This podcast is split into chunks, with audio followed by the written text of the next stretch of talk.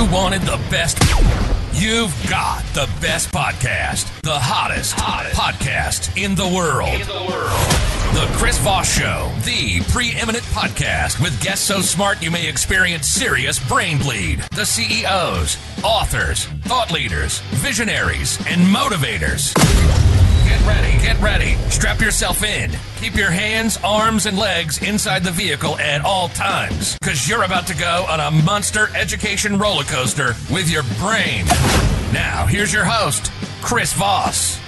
Hi, folks. Chris Voss here from the ChrisVossShow.com, the ChrisVossShow.com. Are you ready for the massive roller coaster with your brain? Oh, my gosh, uh, we've had some amazing authors that have come on the show that have been uh, talking to us about the science of the brain. And the shows haven't come out yet, but uh, the next couple shows, you're going to see them. Well, it's actually going to be the next couple prior to this show. So if you're seeing this show, you've missed the past two or three. So make sure you watch those because they're really important. I want to reiterate it. We're putting out two to three shows a day, much like a radio show. Simon Schuster and Penguin Random House are pretty much auto booking the show now, which has gotten a little bit out of control, but we're trying to rock it.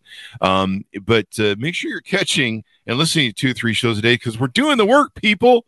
And you always got to remember the real benefit is to you because if you're smarter and if you know more and uh, you're more intelligent, you're more sexier to the to whoever you want to attract.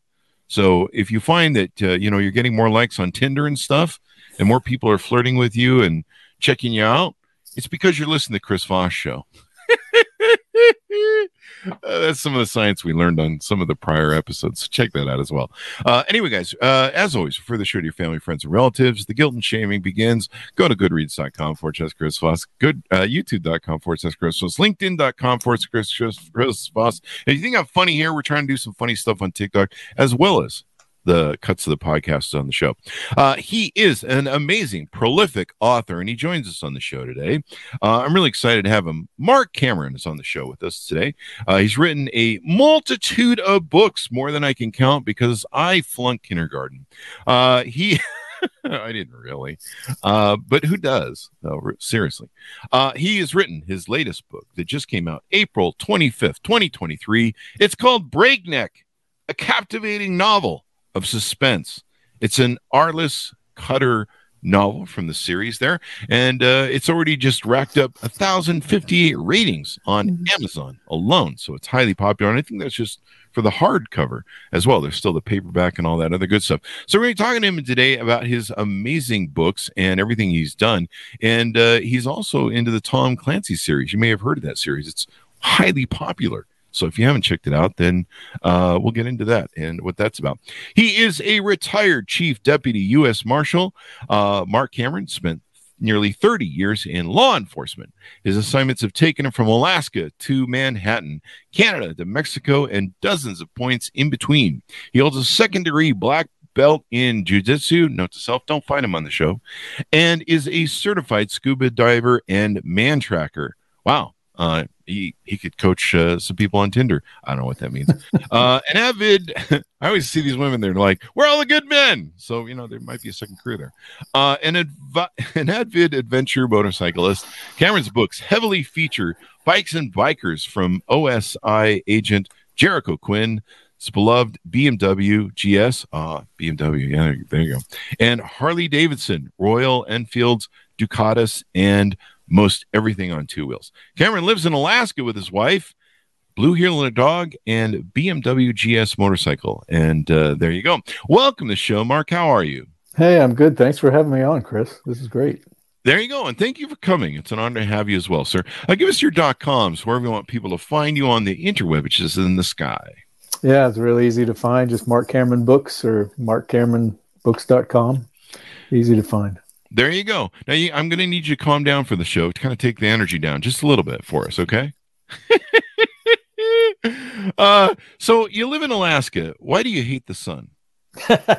well, we get more of the sun up here. We oh, in the hmm. this time of year, um, we we take these suicide runs down just a day and back to go fishing, and you know it doesn't get dark until where I live, which is below the Arctic Circle. You know, around Anchorage, we can drive down to the Kenai Peninsula and fish, fish, fish, fish, fish, and drive home during the three hours of dark we have at night and be mm-hmm. back for work the next morning. So, yeah, does that freak good, you out? Does that does it get does this break your brain a little bit with the whole? Yeah, yeah. I think the the daylight is for me. Now, some people have that seasonal affective disorder where they need the lights and the uh-huh. the darkness of the the winter gets to them. But for for me, having those super long days in the summer, where the longest day of the summer, you know, around the end, you know, the the end of June, um, it'll be it'll it'll get daylight around 3:30 in the morning and won't get dark again until around 1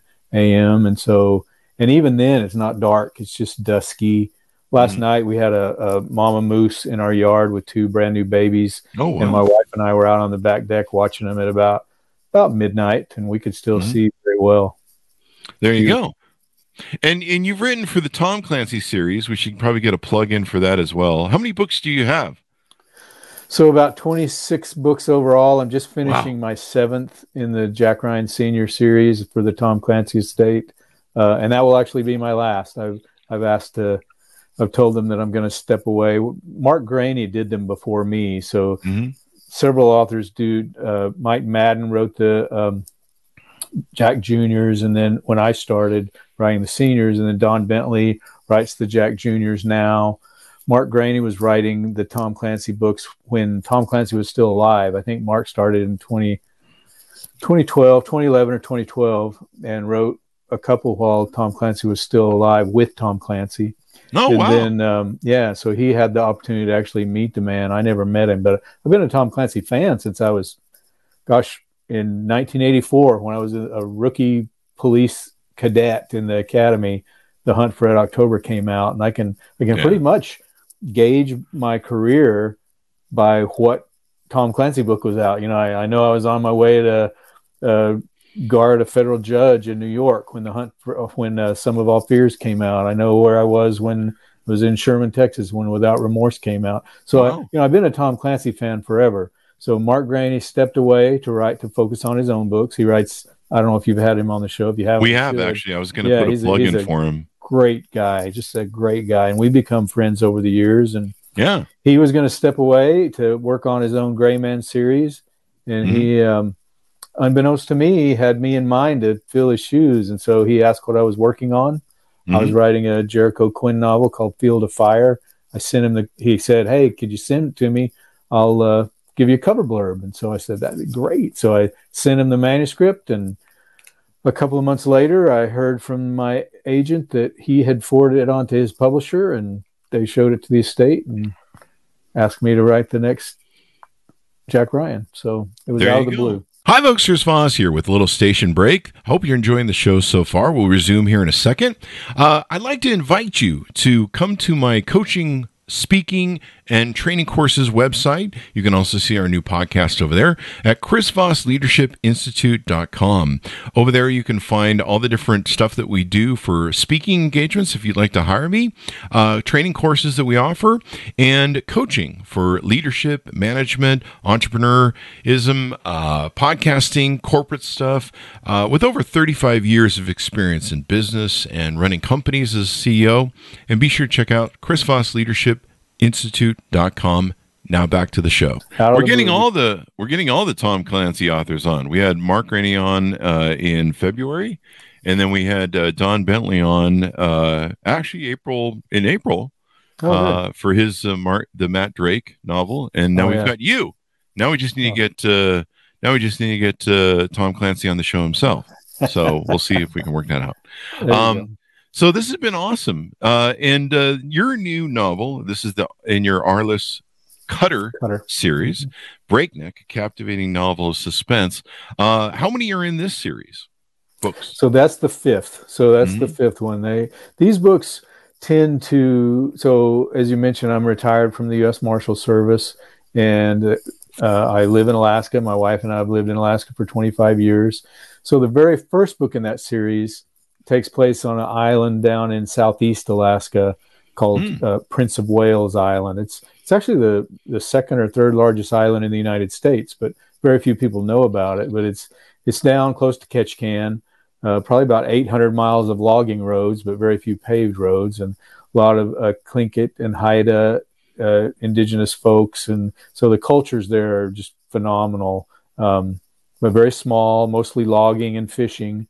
Uh, I was sent down there as a tracker, so as part of the fugitive task force when I first moved to Alaska, and I was sent down there as a man tracker when a when another man chopped a guy's head off with a splitting maul and then fled into the woods. Oh wow! And so he was hiding, and so they sent us down to track him. And I spent about three days, three and a half days tracking him through the woods. Finally found him, uh, arrested him. But during that time in these old growth forests with, you know, like I said, totem poles and these quiet, almost haunted coves, you know, the, the, uh, ocean coves and uh, salmon everywhere and bears and deer. I just knew that I was going to set a book down there someday. And so the first book in the Arliss Cutter series, Open Carry, is a murder mystery set down there. And then each book in the series, I'm able to draw on the real life um, experiences I've had. I don't base them on any people or or any one experience, but I, they certainly inspire the books um, my experience with the Marshal Service and the assignments I've been on, and at the same time, the native cultures that I've been able to work and with and and meet and um, and then the different geographies of Alaska and the weather and you know my one of my editors said I don't know, two books ago, they said, you got another storm moving into this book. There's always a, a storm. Can't, can't you, you know, what, what's the deal with these storms? And I said, well, we call that Tuesday here in Alaska. That's, that's just the way it goes. Well, it probably creates some pressure and, and some uh, anxiety and, and, uh, you know, it's, it's a window that you got to operate in without, you know, it kind of creates some suspense or some, some, uh, some stress to the situation of whatever's going on in the book, right? Oh, absolutely. I, yeah. I know village public health aides that have performed what we would consider major surgery on the cafeteria table of a high school. Holy you know, crap! Talk talking to um, a doctor via you know web link because there was no way to get anybody else there, and and the that's one of the beautiful things about out in the bush is people do what they have to do, and you know some of these villages we. Have, there's a kind of a joke that's a truism of some of the bush villages of Alaska. We we call it the bush when you can't get there by car. You have to either mm-hmm. take a plane or a, a boat. And we say to get to Southeast Alaska or some of the other places, only three ways to get there: either plane, boat, or birth canal. You and so the the people that are born there, they have a different way of thinking than the rest of us. Where we'd say that's impossible, they say, well, it might be impossible. We're going to have to try. So I had a young deputy. Uh, we were doing a big prisoner sweep in Western Alaska where we had, I think we brought up like 20 out of district deputies from all across the Northwest, and they were teamed with troopers. We had uh-huh. snow machines, and we were out in far Western Alaska, way out uh, close to the Bering Sea. And they were going to these different villages, and we had, you know, targeted basically what we would call village terrorists, people that are really causing troubles. And the villages are the ones that gave us these people with warrants. They're like, oh, wow. these people are causing us trouble. There's not enough law enforcement out of here. They get oh, drunk, wow. they shoot up the village, you know, help us. And so we went out there on this big sweep. And one of the deputies from, I can't remember which town, somewhere in Oregon, I think, he got there to this small village on the western coast of Alaska, around 800 people and the trooper that was supposed to meet him there was a little bit late on, on another flight. Big storm moving in. Um, the trooper was not able to get there. So here's this 27, 28 year old deputy with a few years in law enforcement, but it's been federal stuff, certainly not in a native community in Western Alaska where he's the literally the only badge carrier out there at the time because the trooper hadn't gotten there yet. And he called me and he said, Hey, Chief, and I'm at a command post in Bethel, Alaska, about mm-hmm. 300 miles away from where this young man is. And he said, Hey, Chief, there's been a double murder suicide. I've got this lady who found her husband with his girlfriend.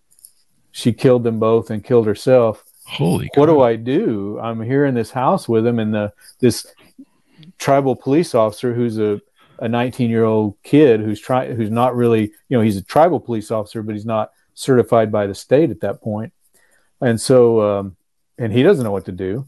And I said, well, the troopers should be there. And he goes, no, they can't get in. There's a storm. They're not. There's a storm coming. And exactly. So uh, he ended up. We we worked with the troopers and Alaska Bureau of Investigation to figure out what to do. And basically, he turned the heat off in the house so that it would keep everything frozen and not you know the bodies would stay frozen and all the evidence would stay frozen and then they sat in the living room and parkas and ate mres and you know for a couple of days till investigators could get there. So wow. it's definitely a very unique kind of law enforcement here, which yeah. lends itself to the Arliss Cutter books. And it's fun for me to write because I can show off the agency that I feel like raised me, the Marshal Service, mm-hmm. and then the state that I feel like raised me, which is Alaska. So yeah. they're they're great fun to write.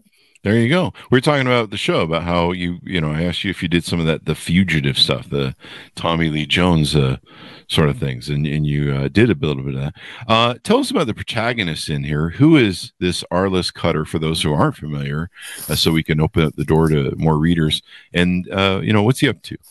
Yeah, so Arliss Cutter is a guy that the best way to describe him is he's a, a, a man who will not accept a bully he something's oh. happened in his past that you find out as you read the books, but some terrible situations happen. He's a, a former uh, Army Ranger turned deputy marshal, which is very common in the marshal service to have folks from the military or law enforcement come aboard because we are such a, a, a boots on the ground kind of a law enforcement agency. Mm-hmm. Um, you know, we always describe the marshal the the FBI as the premier investigative agency for the Department of Justice. The Marshal Service we would like to consider ourselves the premier enforcement agency. So we make things happen. We're the ones that are the muscle for the judiciary, oh. the executive branch as well. So anyway, so he's the deputy marshal who draws the a very bright line between good behavior and bad behavior, and he draws it very close, as my wife said, so he doesn't have to reach across to very far to slap someone that that you know steps over it.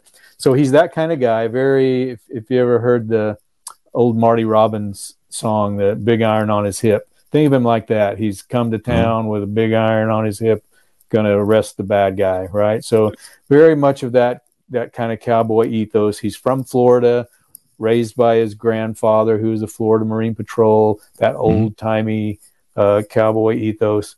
His brother, with his best friend growing up, was an engineer who moved to Alaska with his Arliss's sister-in-law who, by the way, Arliss has had a crush on from the time they met. So mm. he's he's in love with his sister in law. Okay. Can't do anything about that because you Sounds know, like Jesse's swooped, girl swooped. He, his brother swooped in. Yeah, his brother swooped in and took her when they were both teenagers, and uh, he's had to live with that. Mm. But now his brother's dead. His brother's been killed up on the slope, uh, north slope of Alaska, in a tragic accident, or was it an accident? We don't know. Or was it? Right. Mm. So now Arliss has gone from Florida, moved out of where he's used to. He's a water guy, he's a swamp guy, he's a surfer, hot weather guy, doesn't like coats, as you mentioned. Yeah, that um, was me as a kid. and now he's moved to take care of his widowed sister in law, figure out what happened to his brother, and help the sister in law with her two sons and daughter. So he's mm. now living in the house with the woman he's loved his whole life, but it's inappropriate for him to do anything about it because his brother just died. Yeah, right? his brother so that, died. That tension there, and he's a good guy. Arliss is a he's got like I say a very clear line between right and wrong. So that's mm. all in the background. That's mm. not the main part of the story, but that's what he's living on.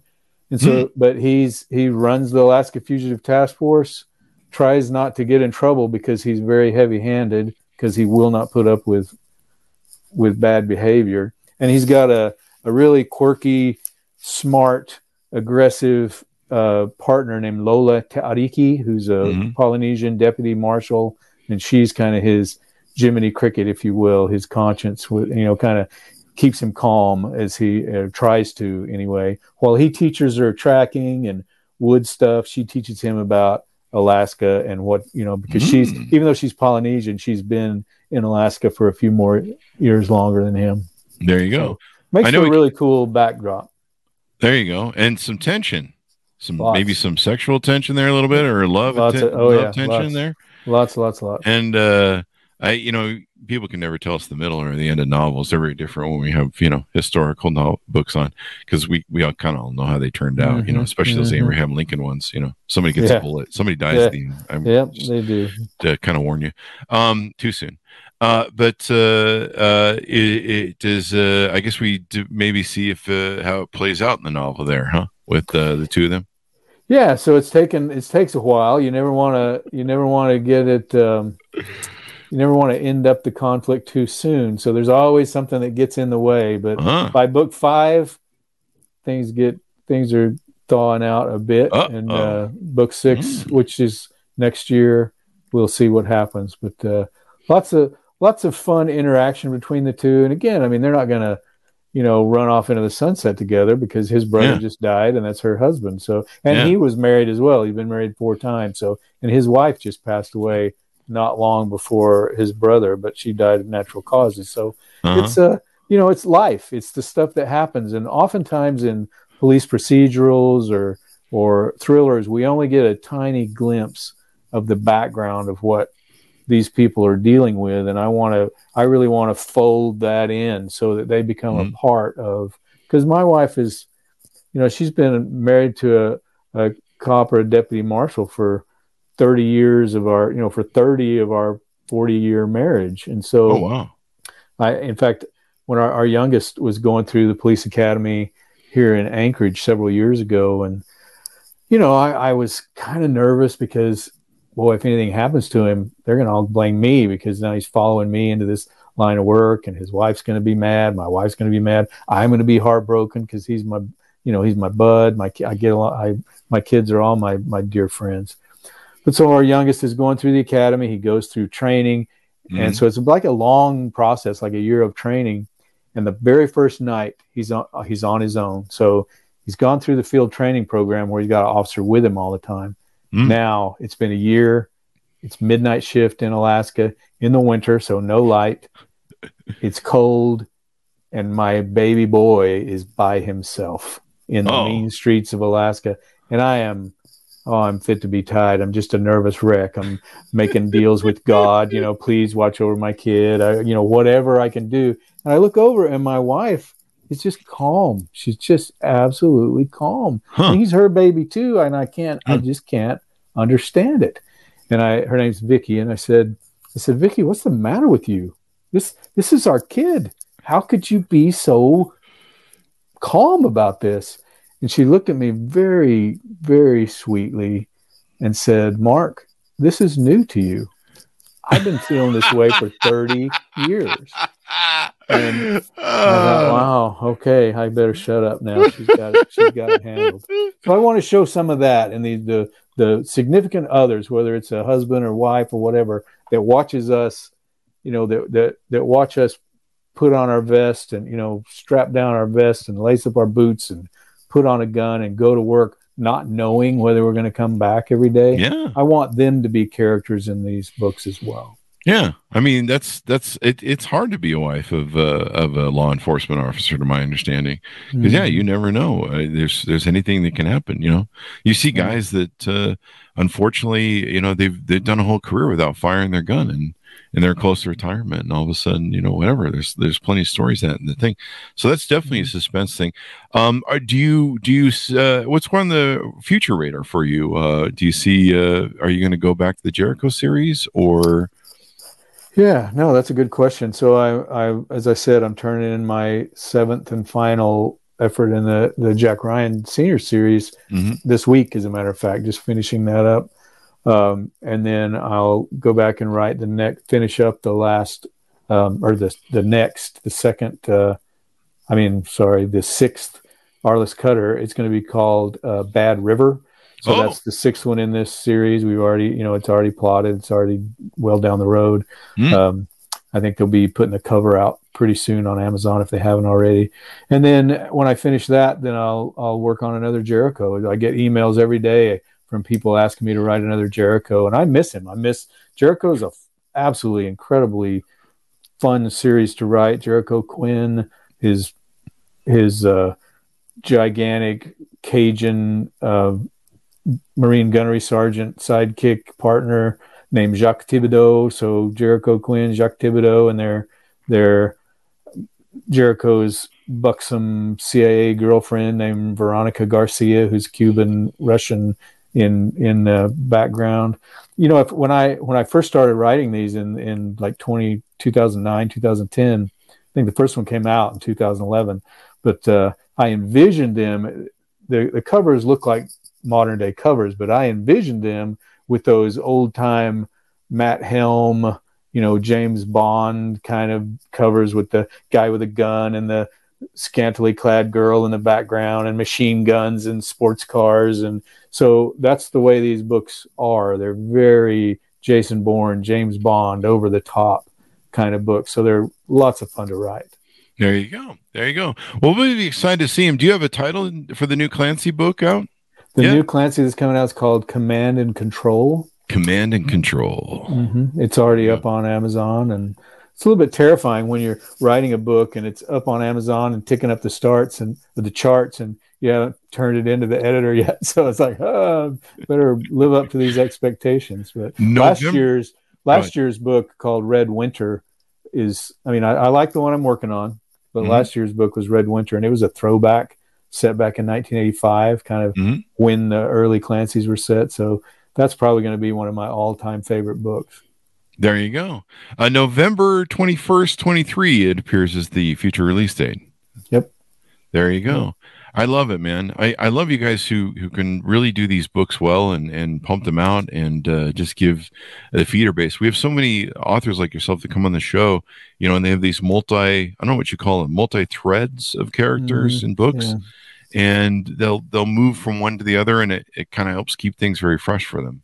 Yeah, it's good. It's it's fun. It does take up a lot of bandwidth though, and my my older uh, my oldest grandson is 12 now, and when he was probably about five or six, and I he came. They were stationed in Japan, and I was over there doing some research and visiting grandkids, and he came tearing into the room, all sweaty. He's a big sports kid. and Came tearing into the room, and I was, you know, at the table writing, and he came skidding to a stop in his socks and he looked up at me. He called me Papa and he goes, Papa, what are you writing another book? Who'd have thought? And then he turned around and walked away. and I, thought, yeah, I better better rejigger my life here so I can spend some yeah. time. Just cut him out of the will. the no, he's inspiring. He's inspired me to slow well, there down. You go. There you go. Well, give him an extra kind of the action then. There you go. Uh, well, Marc, it's been wonderful to have you on the show. Anything more you want to tease out before we go? No, I appreciate it. This is great. Just uh, I do enjoy hearing from readers. So if you mm-hmm. like the Jerichos or the the Cutters or the Jack Ryans, shoot me an email. I'm I'm super easy to find. Just Google Marc Cameron and my ugly mugs there. Of course, it's the pictures online are prettier. I had hair and my beard was red back in the day, but for some reason they won't put this ugly mug on online like they should. That's that's what people bug me about my book. They're like, "Why isn't your picture on it?" I'm like, "I want to sell the books. I don't want to, exactly. scare people off." I mean, no, have you exactly. seen me lately? I have radio yeah. face. I accept it. Uh, so there you go, Marc. Uh, so thanks for coming on. Give us your dot com so people can find you on the webs again. I think you slid one in, but let's just make sure. Yeah, just marccameronbooks.com. No, that'll go. link you to everything the Twitter and Instagram and all of that. All that good stuff. Well, thank you very much, Marc, for coming on the show. Thanks to my for tuning in. Go to goodreads.com slash Chris Voss. See everything we're doing over there. Go to youtube.com slash Chris Voss. LinkedIn.com slash Chris Voss. Uh, the big LinkedIn newsletter is huge. The big LinkedIn groups over there. And uh, TikTok. We're starting to put uh, clips on TikTok.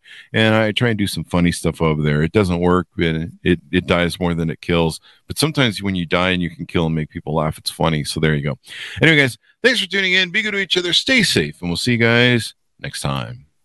That should have out, Marc.